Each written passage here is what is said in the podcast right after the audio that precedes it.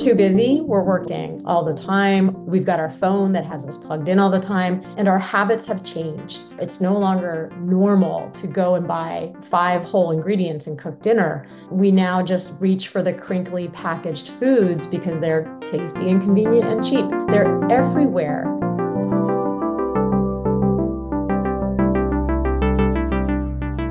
Hello, and welcome back to Cambridge Forum. I'm Mary Stack. Today, we are digging into the underbelly of the typical American diet and the pervasive allure of ultra processed foods, which now make up an astounding 60% of the American diet. This group covers packaged cereals, breads, yogurts, frozen dinners, plus, of course, sweets and soda.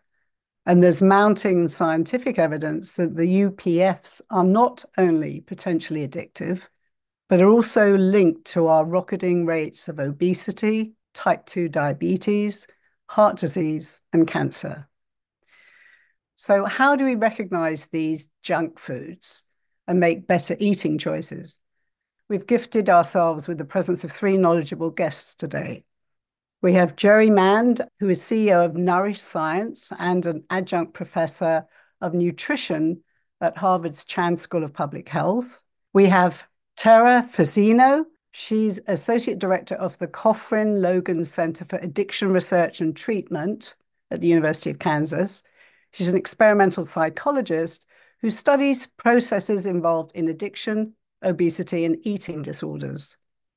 And Larissa Zimberoff is an investigative journalist who covers how the foods we eat are being changed by technology.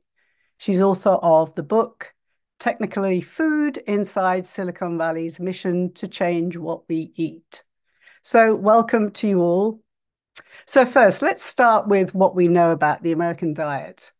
Jerry, how do we stack up against the rest of the developed world and why are we doing so badly? Um, we don't stack up uh, well. One common metric, really, if you're a nation, one of the maybe the most fundamental is your life expectancy. How long do you live?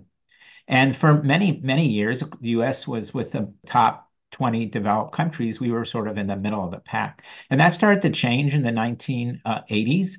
Uh, we started to drop lower and lower among those 20.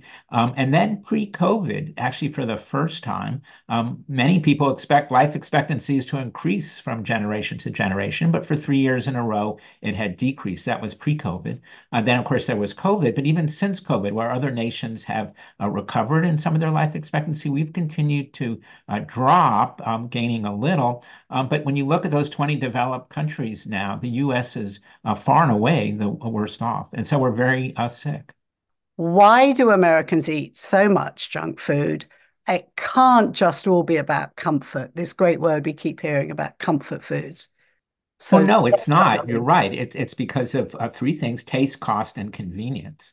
And, and so food companies that design uh, these processed foods are trying to meet what the public says it wants for the taste of uh, delicious food, uh, a cost as, as cheap or affordable as possible, and convenient. Doesn't take much time to cook or prepare. But the key thing is that the law already requires that food keep us uh, healthier, that it's safe. It doesn't make us sick, certainly. And, and that's the problem here: is that companies are producing food um, that for taste, cost, and convenient, and they're ignoring the part of a law that says that people need to be able to eat these foods every day and not get sick.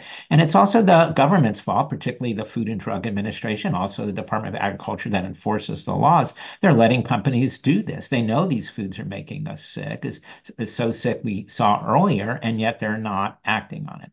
And so I think companies start off meeting wanting to meet a consumer demand on taste, cost, and convenience, but they can't get there by creating foods that make us sick. And in this case, in a country with such high obesity, obesity rates, designing a food to be overeaten, which is what they're doing. They're creating, uh, using the um, uh, chemistry, the science that Tara will be able to tell you about better than I can, uh, but they're using it to manipulate those parts of our brains that result in us craving certain foods that will keep eating them even when it makes us sick. Okay, Tara, over to you. So I think there's several aspects to this, but we know that a, a really critical piece of eating behavior and dietary habits comes from our food environment. Like what is around us, what is available to us. and at what cost, as Jerry was mentioning. And we know from some epidemiological work now that actually assessed the food system and not just people's eating behavior. We know that our food system is largely comprised of ultra processed foods that are, you know, hyper palatable, difficult to stop eating. And so when we are surrounded by these types of foods in the grocery store, in the convenience store, everywhere we go, that is a major factor in, you know, people's behavior. Um, we eat what is available to us, what is, you know, often least expensive, and that is largely this food supply. Um, so I think the availability in the environment largely mirrors what people consume. And then, of course, the types of foods that are available that do have a lot of combined palatability nutrients that can provide a really kind of exaggerated uh, rewarding experience when we consume them that are different from kind of naturally occurring foods. Um, yeah, they can have some real consequences for um, our eating behavior in terms of, you know, over time we can become sensitive, highly sensitive to cues in our environment. So, advertisements, um, sales of these products in various convenience stores are kind of everywhere we look. And we can seek out and consume these foods um, and become hypersensitive to them in the environment um, to try to seek out and consume them over these healthier, minimally processed, um, not hyper palatable, like fresh, whole foods. Can we jump over to, to Larissa here? So you've spent an awful lot of time researching the food and the technology industry. And even you are surprised uh, by things like cauliflower pizza crust, which you mentioned, which everyone thinks, oh, that's healthy. Mm, maybe not. yeah. Well, you know, back to the question of why Americans eat so much junk food quickly, I think it's two things. We're too busy. We're working several jobs. We're working all the time. We've got our phone that has us plugged in all the time, and our habits have changed. It's no longer normal to go and buy five whole ingredients and cook dinner. We now just reach for the crinkly packaged foods because they're tasty and convenient and cheap. And like Tara said, they're everywhere. You can't avoid them. So we actually haven't made our food system easy to navigate for anybody that that most people don't know what what we know collectively here as a group um, so that's those are the problems. We're too busy, our habits have changed, and this cheap, convenient, tasty food is just everywhere. It's you know proliferating around the country and then around the world. About foods that we think are healthy, like cauliflower pizza, you know, we put that ingredient first as the hero, but then you look at the ingredients and there are starches, tapioca starch, rice starch. Um, I was just eating almonds today. I'm so sorry, Blue Diamond but there's uh, corn maltodextrin, which is a sugar type of preservative, and there's hydrolyzed corn and soy protein. Now, I know it needs flavor, right? I want it that, to have that smoky flavor, but I don't know why it has to have these proteins. So, my research is look at the ingredients and then go from there. I think that's the starting point. If people can just read the, the label. Yeah, I mean, you know, how many people touched the ingredients how many steps of processing has led something to your plate? As someone with diabetes i think about carbohydrates and 15 grams from a piece of fruit in, of carbs is not the same as 15 grams of carbs from puffed popcorn or you know chips. That's interesting. So you actually had to learn this firsthand being diabetic from quite a young age. If you were wanting something right now from the government or the food industry as a consumer today, what would you be asking for? My idea is that there are guardrails. So Kraft Heinz or Nestle or General Mills, they're allowed to have, I don't know, 10% of their of their assortment of products can fall into UPF and everything else has to be out of that. Uh, that's you know my current idea. You know i'm not a regulator. I'm not in government. I don't have jerry's background at the fda and i don't have tara's you know phd but i think that we need to make it easier for consumers to buy food that's good for them. And right now we're not there. We're very far from that. So when we do all this stuff to food we break it down we build it back up we enhance it with flavors we preserve it we put additives in it do, what do we do to the integrity of food and is it harmful to us? Well, let me give you one example. You know, humans, Homo sapiens have 150,000 years of evolution that we've been through that, been designed to um, survive on a certain food environment. And Part of that is something called the microbiome. Many of your listeners may have heard of that. It may be hard to know what that is, but that's really the bacterial cells that are predominantly in our digestive tract, but are common in our bodies um, that we knew were there. Uh, for a long time, we, we knew they were there. There are actually more uh, bacterial cells in your body than uh, human cells, uh, but we thought they were just sort of going along for the ride and provided certain functions. Well, now we know that those cells communicate with the human cells and tell us certain things. So let me give you one example. When bakers bake bread, a fermentation product as, as it once was uh, first created and gave that to people. They didn't really destroy the cell wall of the ingredients, the wheat and other things. There was some milling that took place. Um, but when you ate that, the more refined part of the carbohydrate uh, went into your intestine and was absorbed as energy for your body. But the cell wall part of it uh, that would continue down your digestive tract reached the microbiome, and that's what fed it. That's where it got its calories.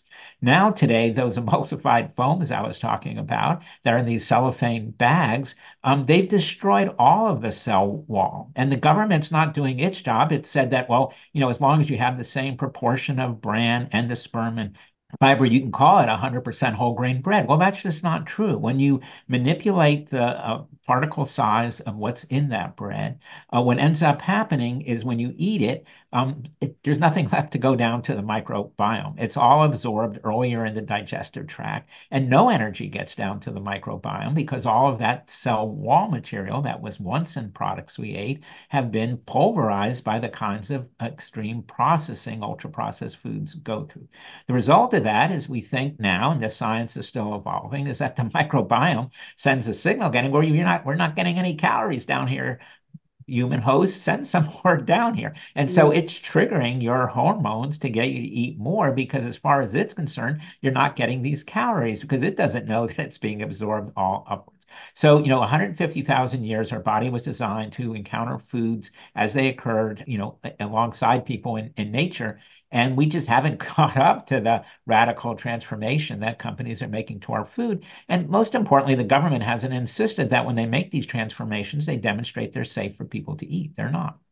You're listening to Cambridge Forum. Is our junk food addiction killing us? With guests Professor Jerry Mande from Harvard's Chan School of Public Health, Tara Fazzino, psychologist at the Cofrin Logan Center for Addiction Research and Treatment at the University of Kansas, and Larissa Zimberoff, author of Technically Food Inside Silicon Valley's Mission to Change What We Eat. We all know how many people are now suffering from allergies. I mean, they're through the roof. People never used to be allergic. Certainly, when I was growing up, I think there was one person I remember in the whole time growing up that was allergic to milk. Nobody had peanut allergies or anything else.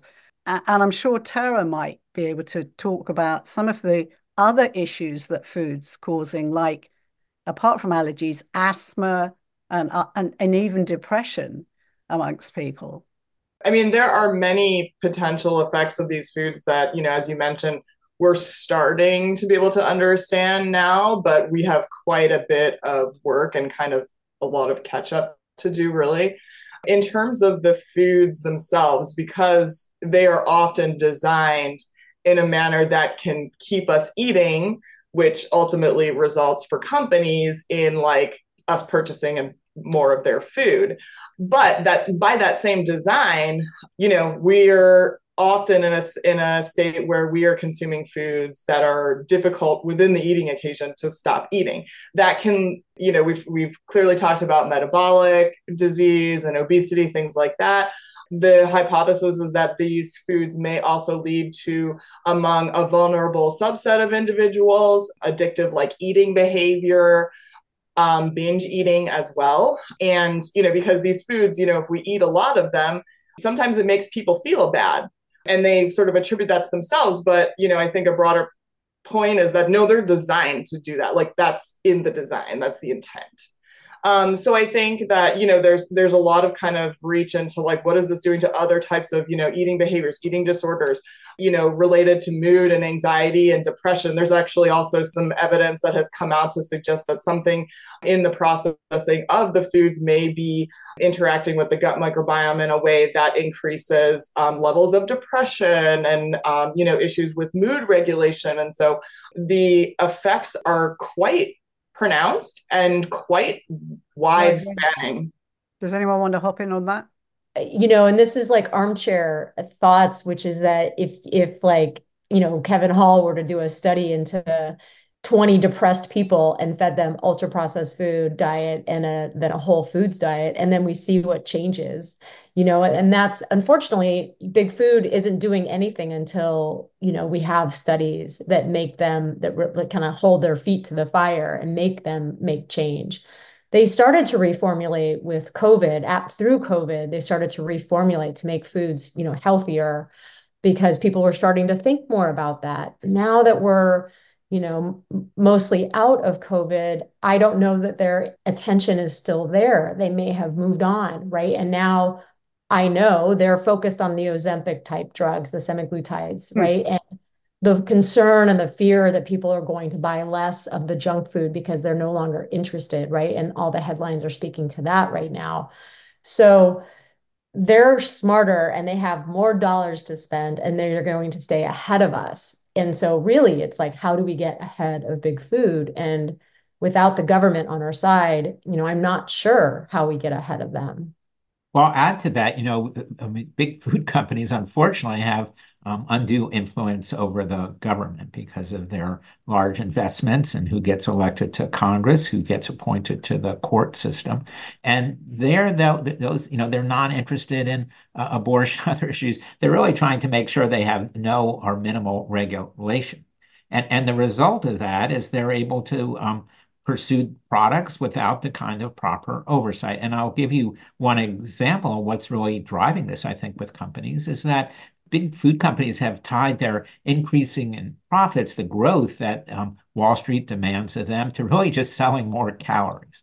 And so the way that they make more money and grow as a company and are deemed successful is they need to sell more calories. And we're stuck with that. Uh, but they don't stop there. They also use their influence then to affect other government policies. And probably might be the one of the most important is that preventing investment in nutrition research by our national institutes of health.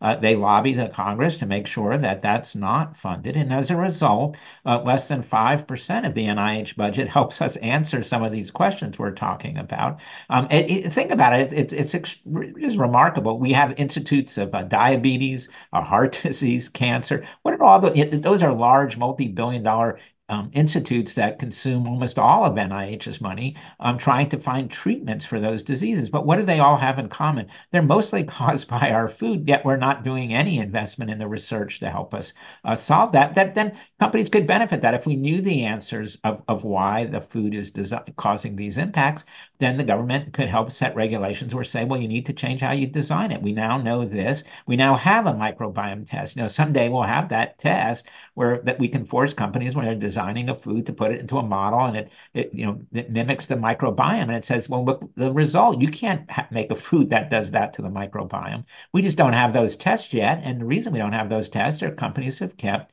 uh, the government from investing in the nutrition science to provide them well, yes, you've said it very well. The the fox is uh, minding the chickens, sadly, in terms of uh, looking out for the public interest.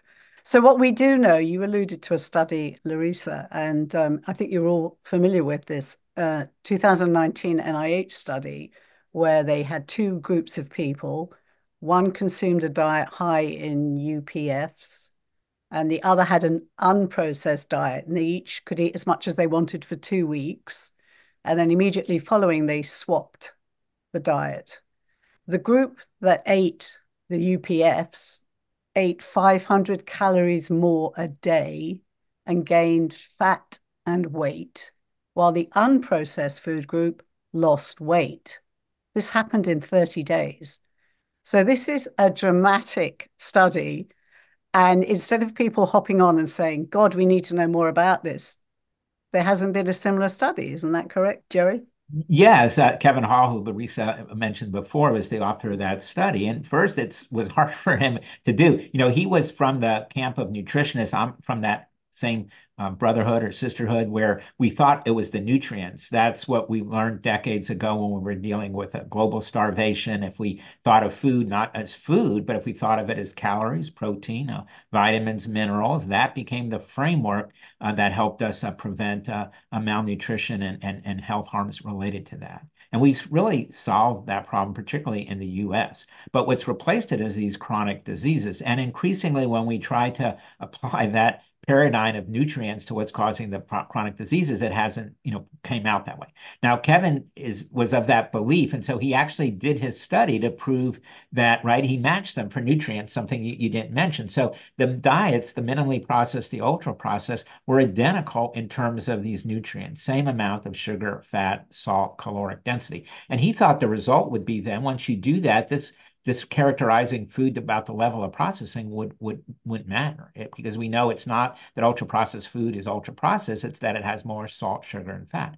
Well when he corrected for that. He expected to find no difference. Instead, he found, as you described, a 500 calorie a day difference. Now, here's another problem with that. First of all, it took him a long time to do that study because NIH has only given enough facility to enroll a few people at a time. So you say 20, that's not very many, but he couldn't even bring them all in at once and do his study. He had to bring in a couple at a time. That's just because of how poorly they're investing this study. And in any other area of biomedical research, if you got a result like this, so astonishing, they would repeat that study right away certainly within the year, um, with more people over more time so he could answer the question. Yet they've done nothing to do that. In fact, they threatened to shut down his uh, lab, not because of his work, just because they heard more from members of Congress wanting to do more research on Alzheimer's disease or other things and they hear about food. So they just were trying to meet that need. But, but you know, it, we're not getting the answers that we need to help to protect the public so that America can have a higher um, life expectancy, not lower life expectancy. We need to change that. And that study needs to be repeated as soon as possible. You know, we had COVID. Uh, we needed an answer quickly. We did the research. We had a vaccine in record-breaking time in less than a, a, you know a year to help people. Here, um, 14, 15, 1,600 Americans die every day, comparable almost to COVID and at its high point, um, every day because of the food. And yet we haven't repeated this uh, study yet to come up with answers. And why is that? It's because the food industry exerts its pressure on the budgets of the government agencies who could help here uh, because they're putting profits ahead of uh, people. And, and one thing I'll point out in particular is just how sick our children are the food is not only making adults sick, but we have children with uh, type 2 diabetes. Uh, many of your listeners may recall when it was called adult onset because it just didn't occur in kids. But we had to change the name because it's become so common. Fatty liver disease, a disease that's again associated with older people, alcoholics, now is in children. In fact, in the last decade, the most rapid growing uh, area of, of fatty liver disease is in our children. And so, you know, it's, it's just extraordinary. I mean, again, shorter lifespans, that's awful. We need to do that. But just even thinking about any parent, anyone with children, to know that one of the greatest risks your child faces is getting sick by just feeding them the food that's being sold in the stores. It's a very good point. And so, why have we not got health regulations? I mean, you've got restrictions on, you know, tobacco products now carry health, this may endanger your health.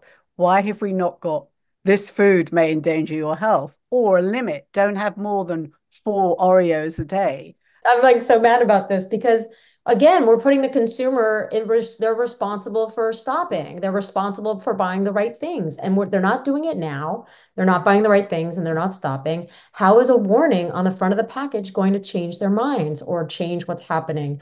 I was in Mexico and I was buying you know, spicy nuts. Clearly, you can tell I like nuts. Um, and there were warnings on the package that said it was high in sodium and fat, but I didn't even notice the warning until the next day when I saw it. So, to me, that's again putting the consumer as re- the responsible party in a sea of junk food. And, you know, it's the sea of junk food that has to change. No, Larissa is absolutely right. I, you know, I think that there's a role for consumers to play, and certainly people have a responsibility. But for as she was describing so articulately earlier about how people have are required to often work more than one job, uh, work long hours, and, and, and the convenience and cost of food is extremely important to most Americans in terms of what they eat. And they're not being provided those options. You know, you can tell someone, well, you should scratch cook and go to your local farmer market. I mean, that is a very privileged way to be able to eat.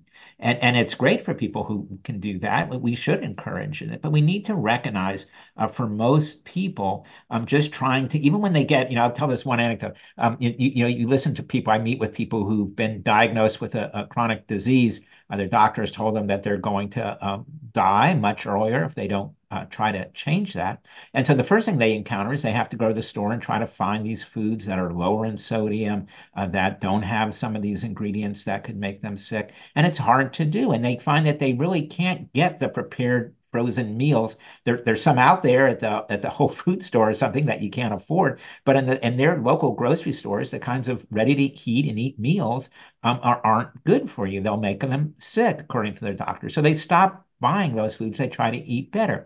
Here's the most heart-rending thing to me. When you talk to them and saying, they go, well, that's not even the hardest part. They go, the hardest part is that I try to eat healthier and my friends get mad at me.